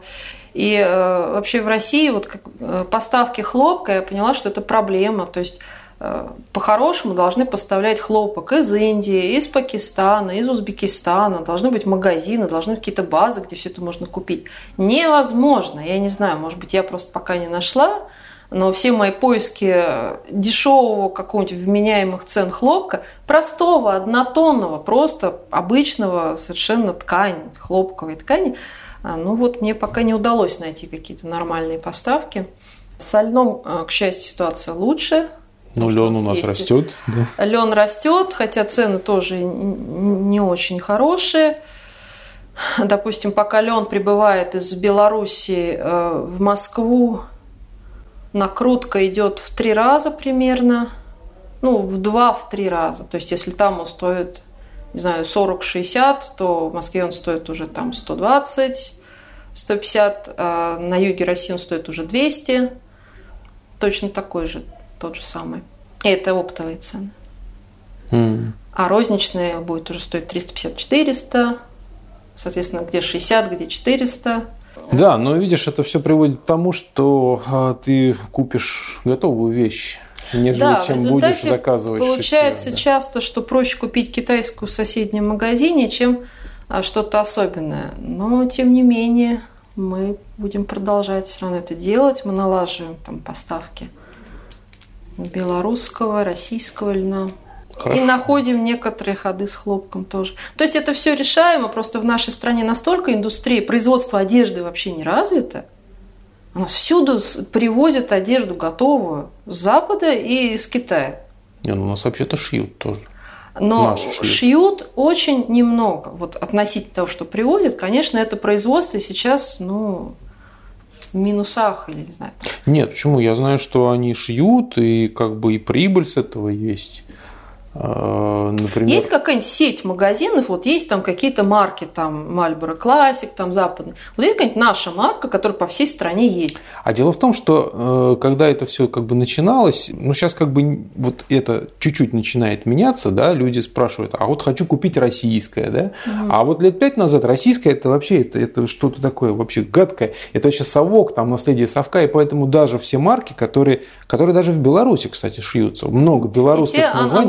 Англоязычные. А, да, они все англоязычные. То есть, если ты не знаешь и просто идешь по магазину и видишь там вывеску, ты не поймешь, что это та же Белоруссия. Или это, или это тоже Подмосковье даже. Я знаю, есть небольшие такие производства, которые шьют, что это Подмосковье. Стыдились, стыдились. Да, Сейчас и- пора выходить из тени. Поэтому я гордо назвала всю эту штуку «Сделано на Руси». Любой человек наберет в любом поисковике «Сделано на Руси», первый он попадает на мой магазин. Мгм. Вот. Я горжусь тем, что это сделано на Руси. И я думаю, что чем дальше, тем больше людей будет гордиться это покупать и производить. Ну, то есть ты не ставишь себя как такой единственный я продавец, там я, значит, да нет, единственный наоборот, производитель. Я это рассказываю для того, чтобы люди тоже загорелись и стали это делать, и чтобы это распространилось просто, чтобы это стало массовым явлением. Я рада рассказывать об этом, помогать, просто берите, делайте. Mm-hmm. Я буду счастлива. То есть цель переодеть э, наших людей из американской униформы в русскую, современную, удобную, классную, модную, натуральную одежду. Угу. И, и чем больше людей этим займется по всей стране, тем мне будет радостнее. Очень хорошо. У меня есть интернет-магазин, туда можно любому человеку зайти, там есть почта, можно мне отписать. Угу. Вот. Э, и, конечно, посмотреть те вещи, которые мы делаем. Их можно там и приобрести, и просто посмотреть, что мы делаем. Там есть как очень как бы классические, там, вплоть до народных, Э, до современных коктейльных платьев, которые просто чуть-чуть украшены народными узорами. И мы постоянно, ну так получилось, что мы постоянно расширяем ассортимент, то есть постоянно приходит клиент, уже появляются постоянные клиенты, которые просекли, что мы делаем, и они приходят со своими уже фантазиями. Они говорят, вот я хочу вот, чтобы вот это, только узор вот отсюда, только вырез не квадратный, а круглый. И каждый раз практически приходится делать еще новую модель, новый узор. Mm-hmm. И у нас как бы своя вот эта база, она постоянно расширяется. И это, я считаю, очень здорово. То есть Такое я думала, сотворчество. Идет сотворчество, да, причем люди загораются, им так это интересно. Для взрослых, для детей делают. И постепенно это как бы информация распространяется, э, появляются новые там люди, которые даже если там не могут сразу купить, но они смотрят, говорят, это здорово, мне это нравится. На mm. улице подходят, говорят, боже, это, это здорово, как классно, что вы так делаете, вы это шьете. Ну очень еще бы, реакция. еще бы, ты очень сильно выделяешься в этой одежде среди там одинаковых ну, кстати, евро да, джинсов. В принципе, там, я могу сказать, что это по сути элитная одежда, это угу. уникальные вещи. И э, если сначала я думала, это будет такое маленькое производство, где будет там 50 одинаковых вещей, а в результате это перешло в форму совершенно другую. Это скорее дом моделей. Э, каждый раз у нас несколько моделей. И э, если у нас есть там 2-3 вещи одинаковых, то даже они, как правило, отличаются или по цвету, или по цвету ткани, или по цвету вышивки, или по цвету какой-нибудь отделки и поясочка. Они все равно получаются разные. Вот. Но мы можем повторить, но все равно эти вещи, они по сути, они действительно уникальные. И человек в них себя будет по-другому чувствовать, вот как я себя чувствую. Себя чувствую, я вот второй такой в мире нет. Да, не то, что мы все стандартные, одинаковые в одной и ну, той же штанах, футболках, да. Ну, просто тип, тип одежды. Типовая – это уникальная. И э, уникальная одежда, она, конечно, ну, по сути, такое западное слово, но она элитная по сути своей, потому что э, ты что-то такое носишь и знаешь, что в мире больше никто, никто, ни на ком такого больше нет. Угу. По-моему, это здорово. Но, конечно, хотелось бы, чтобы это и расширялось, и распространялось, и чтобы э, люди как-то все больше хотя бы просто задумывались об этом. И даже какие-то маленькие элементы постепенно включали. Где-то там маечку в таком стиле с узором, где-то сарафанчик, где-то сумочку. Идея в том, чтобы одеть полностью с ног до головы. Даже мы уже думали про обувь, пока про летнюю. И про зимнюю одежду мы думали. Я проводила эксперимент очень интересный. Я закупила стопроцентную шерсть, привезенную из Адыгеи, мешками. Вот, я закупила такую шерсть и э, сделала такой тестовый кусок, э, в котором, который простегала.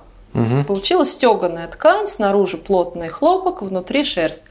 А обалденная вещь. Вот реально. Она легкая, она очень тонкая, хотя шерсти там вот столько было. Она очень хорошо так умялась.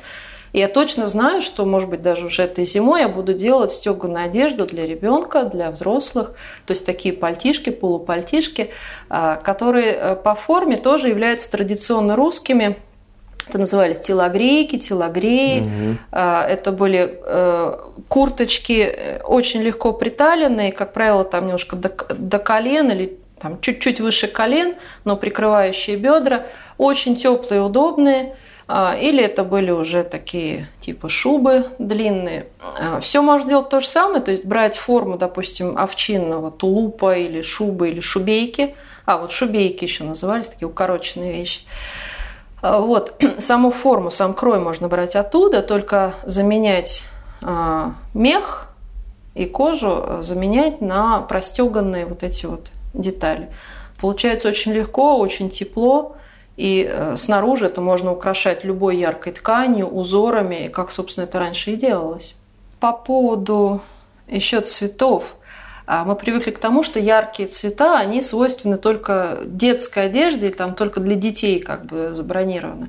На самом деле э, и взрослые люди во всех э, народных одеждах разных стран, там, как правило, очень яркие узоры, и никто этого никогда не стеснялся – а, очень сложные по форме. И а, почему это хорошо? Потому что они, как правило, связаны с природой, с жизненными силами, с радостью, с жизненностью. А, ты видишь такого человека, это просто как букет такой идет. Это красиво, это дает энергию окружающим. Ты это видишь, и тебе это передается. Ты носишь на себе природу и жизненную энергию. Это действительно поднимает тонус. Угу. Тем более в городах это вообще святое дело себя разукрасить, чтобы ты ходил весь Не, ну тут радовался. Надо чувство вкуса иметь, чтобы не Нет, ну конечно, это же никто не говорит, что надо все делать как-то олиповато. В том-то и дело вот найти этот баланс между яркими и элегантными сторонами. Ну хорошо, очень, да, очень э, так интересно, интересный был разговор. Я, честно говоря, для себя даже вот многое ты мне объяснила того, что я даже видел, но не увязывал вот в одну систему. Теперь вот это вот сложилось, и я очень рад, что сейчас вот ты взялась за возрождение, ну, в новой форме, да, вот каких-то наших э, традиций, истоков, каких-то корней, да. вот этого вот э, языка узоров. Вот опыт предков, он, он не зря же был, он многовековой, да, он много и, и вот это вот все просто взять, вот так вот выкинуть, заменить на американские джинсы, э, которым там всего-то лет, всего-то ничего, да.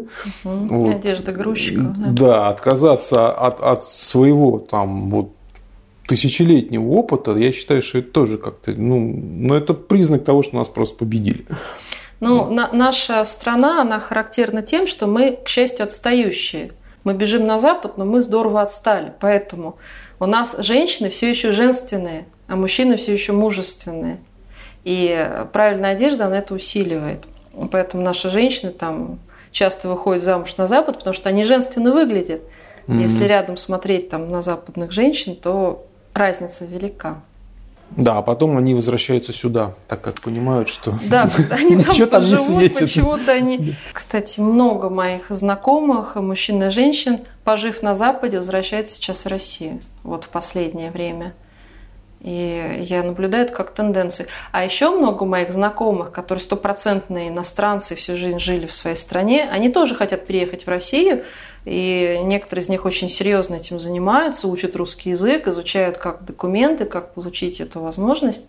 И каждый год несколько тысяч иностранцев а, из западных именно стран – я смотрела цифры, там типа тысяча с чем-то из Франции, там две-три тысячи из Германии. Каждый год получают российское гражданство. То есть это не один депардье. То есть если эти цифры узнать и поднять, то каждый год по, там, допустим, по 10, там сколько-то тысяч чистых иностранцев перебираются жить в Россию. И у меня лично такие знакомые тоже есть, кто уже переехал, кто перебирается, кто говорит, что вот-вот переедет, кто хочет – кто ищет какие-то возможности, и русские, и, и не русские. Угу. Вот. В том числе говоря о том, что у вас женственные женщины красивые, которые сохранили в себе эту женственность. И э, платье и юбка – это то, что женщина украшает, безусловно, а не штаны. Ну да. Ну хорошо, в общем, я думаю, что э, нашим зрителям и в большей степени зрительницам, да, это будет и полезно, и есть над чем задуматься. Многие наши женщины найдут, куда приложить свою вот эту творческую, творческое начало, потому что я вижу, что многие женщины, они действительно умеют, они там что-то лепят, рисуют, да, хоть у них нет образования, там что-то вышивают, вот, вот, за, займитесь, да, да, займитесь вот этим, займитесь вот одеждой, да, вы будете... А, Если просто... вы чуть-чуть копнете, там столько всего можно открыть именно в этом направлении. Вот, вот, вот, вот да, Есть ты там прекрасная пример. книга э, Федора Пармона, который поднял, э, там еще с 60-х годов, изучал именно русский костюм, который ездил, собирал эти реальные предметы, свозил в музеи, он это систематизировал, каталогизировал, изучал очень долго. И есть его книги, я такую приобрела, очень интересные читать и смотреть, там есть и раскладки, там все это есть. То есть угу. уже появилась такая литература, тем более человек всю жизнь на это положил. Ну, тем более, что сейчас проще, сейчас интернет есть, и библиотеки и в интернете есть, и, очень да, много и, и книжку есть. можно заказать, там, если не в Москве живешь, Да, чтобы да, тебе да, по да. почте прислали. А, Еще это конкретная была мысль, что именно я возвращаюсь в Россию, а, и я хочу тут открыть производство. Вот все пытаются куда-то на Запад что-то вложить, там открыть туда, там, туда вывести, а я, наоборот, вот в Россию. Да, Пусть вот. маленькое, пусть крохотное, но мое. Я хозяйка. Что-то и дело. Вот, главное делать правильные вещи, да? Хорошие, Ну да. красивые, удобные, которые выглядят. Главное, они самим нравятся. Вот мы с подругой, ее зовут тоже Лена, значит, мы две Лены. Вот мы вместе шьем что-то, да, сделали вещь, померили, отдавать на продажу или себе. Вот Так, ладно, нет, тебе очень идет, ну ладно, оставляй. Нет, давай на продажу. Нет, ну... И прям вот, ну, ну нрав... они самим так нравятся, мы прям каждый раз маемся, то ли отдать, то ли оставить, там, ну ладно, давай вот это тебе, это мне, а это на продажу. Или нет. Уже своих родственников тоже обшиваем, подруг, в общем, и, и все пр- продол- продолжают просить. А потом у нас получается, ну мы э, за этим специально следим, у нас очень, ну реально просто, я не хвалюсь, я реально говорю, что очень реальное высокое качество, там все швы с задней стороны, там все хорошо обработано, там недавно прислали благодарственное письмо, что да, там мы получили э, ваши вещи, и очень понравилось, потому что мы как бы я сама шью, но я очень внимательно смотрю за качеством, и ваше качество как бы очень хорошее, там все понравилось. И сейчас мне еще раз заказ сделал человек. А вообще еще такая вещь, что ты делаешь что-то своими руками, это не где-то, это не на бирже, это не какие-то виртуальные вещи, это своими руками предмет, и кто-то другой это носит. То есть ты часть себя кому-то отдаешь, и это так приятно. Ты знаешь, что кто-то где-то это носит. Ну, ты даже это видишь, Ты наверное, и, да? и видишь, да, это куда-то ты себя куда-то распространяешь, ты свое творчество передаешь, людям нравится. И вот эта часть меня, которая где-то куда-то раскидана. Да, причем это интересно в, не то, что картина где-то в галерее висит, да, Это ее надо ее прийти специально посмотреть еще, да, а тут ты вот идешь по улице и это твое, это твое, Ну это да, твое, да, да? да. И люди сами ходят и показывают. Да. Ну, допустим, я сейчас вот эту блузку одолжила у моей мамы. У меня мама скрипачка, она играет на сцене, вот она в этой блузке конкретно ходит э, периодически, значит, в оркестре играет. И ее оркестранки там тоже заинтересовались. А когда мы говорили касательно творчества, что а, женщины там многие занимаются творчеством и творческие натуры, в принципе, человек это существо, которое от животных отличается именно творчеством. Мгм. Любой человек, мужчина, женщина, любой. В детях это очень заметно всегда, да. И э, творчество это абсолютно естественная, может быть, базовая составляющая человека. А современное общество э, в человеке как раз подавляет творчество и делает из него такого биоробота, который должен какие-то функции выполнять, Мгм. в какой-то структуре участвовать, там кому-то деньги зарабатывать. Вот. А, а это все совершенно неестественно и неправильно, потому что если всерьез сесть и задуматься, то все, что есть у человека, это его жизнь. Время. Больше у него ничего нет. Нет, это его жизнь. А его жизнь, она состоит из его времени, которое он как-то тратит, из его психической энергии и творческой энергии, которую он куда-то направляет, нацеливает на что-то, и из его физического здоровья, в каком состоянии его тело. Вот эти три составляющих составляют его жизнь. Больше у него ничего нет. Это реальная вот э, его база, это его территория. И очень важно, куда человек тратит свое время и насколько он способен им полностью распоряжаться, насколько он свободен им распорядиться на 100%. А куда он направляет свою психическую энергию? На творчество или на жизнь робота? Или он должен каждый вечер копаться в каких-то чеках и бумагах? Или он может это время почитать книгу или порисовать, или сделать какую-то интересную оригинальную вещь? Ну и как он следит за своим телом, это тоже, от этого тоже зависит его жизнь. Я постаралась как бы вот э, в своей деятельности, я полностью освободил свое время, то есть я им стопроцентно распоряжаюсь, я совершенно свободный в смысле времени человек.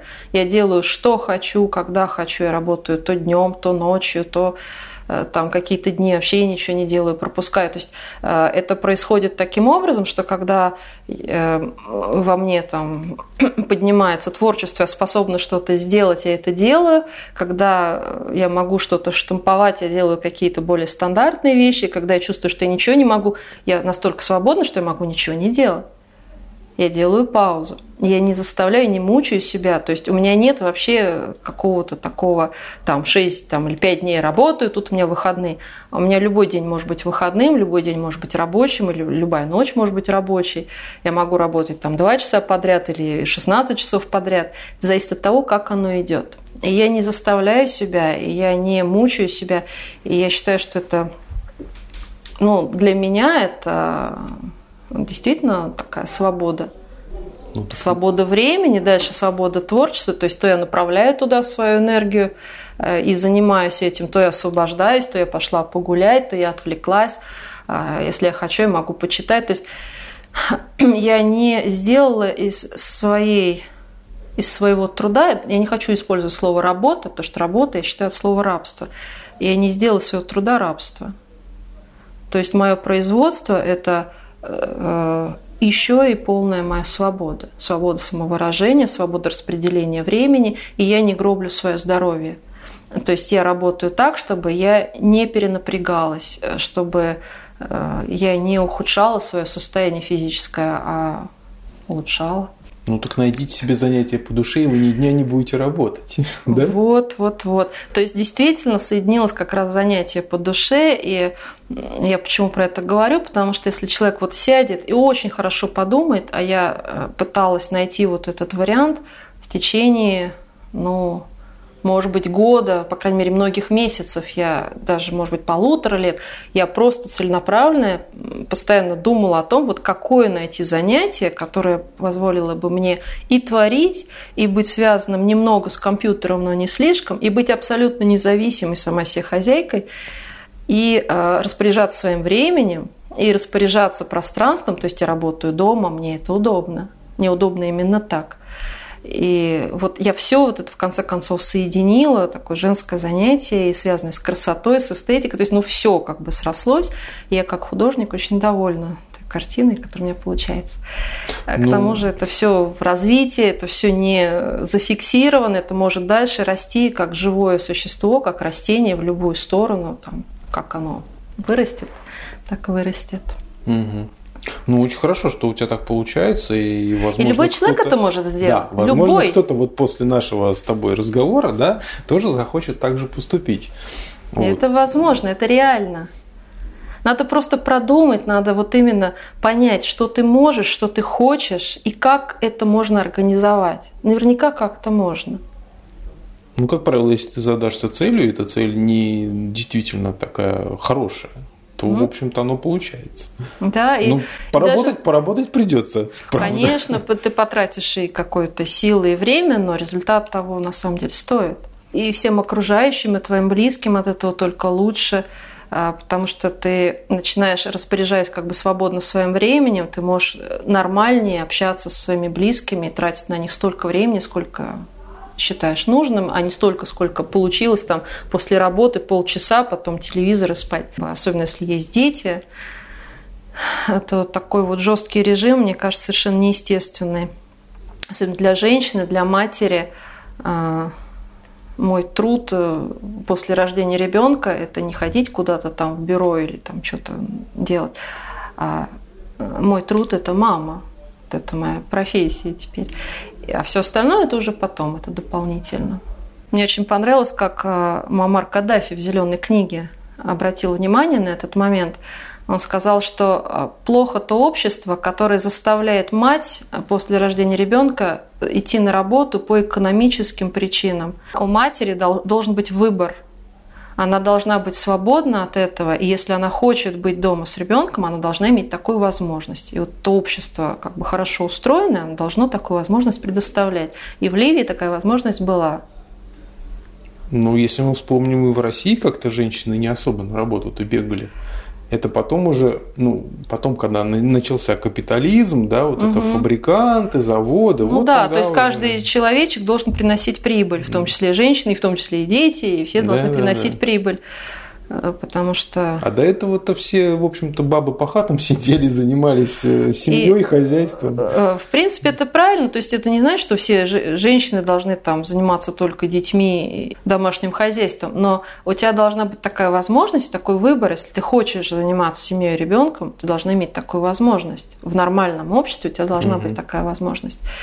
И э, в данном случае, так как как-то мне выживать надо, допустим, я там одна с ребенком, то э, я придумала вариант, когда я и тружусь, и могу там себя каким-то образом обеспечить, но при этом э, полностью сохранила всю сторону бытия мамы. Когда я рядом с ребенком, я могу там с ней погулять и куда-то сводить, равномерно распределять нагрузку между э, зарабатыванием, допустим, денег и ухаживанием за своим ребенком и тем, что я ее мама. Вот, я считаю, что это очень важно тоже. Для меня это тоже была одна из задач. Это, это вообще была очень сложная задача, вот, когда все это вот соединяла, это, это был просто кошмар. Пока все это... Вот, вот хочу вот так, вот так, вот так, но как это сделать, я не знала сначала. Но тем не менее получилось же. Получилось. Ну, и получилось хорошо, да, мы видим на, на тебе ну, оформление. Да. Вот. Ну хорошо, я думаю, mm что очень многим слушателям, зрителям и зрительницам наш разговор будет полезен. Ты рассказал много интересных вещей и про одежду, и про организацию труда, там устройство, как, как чего, куда.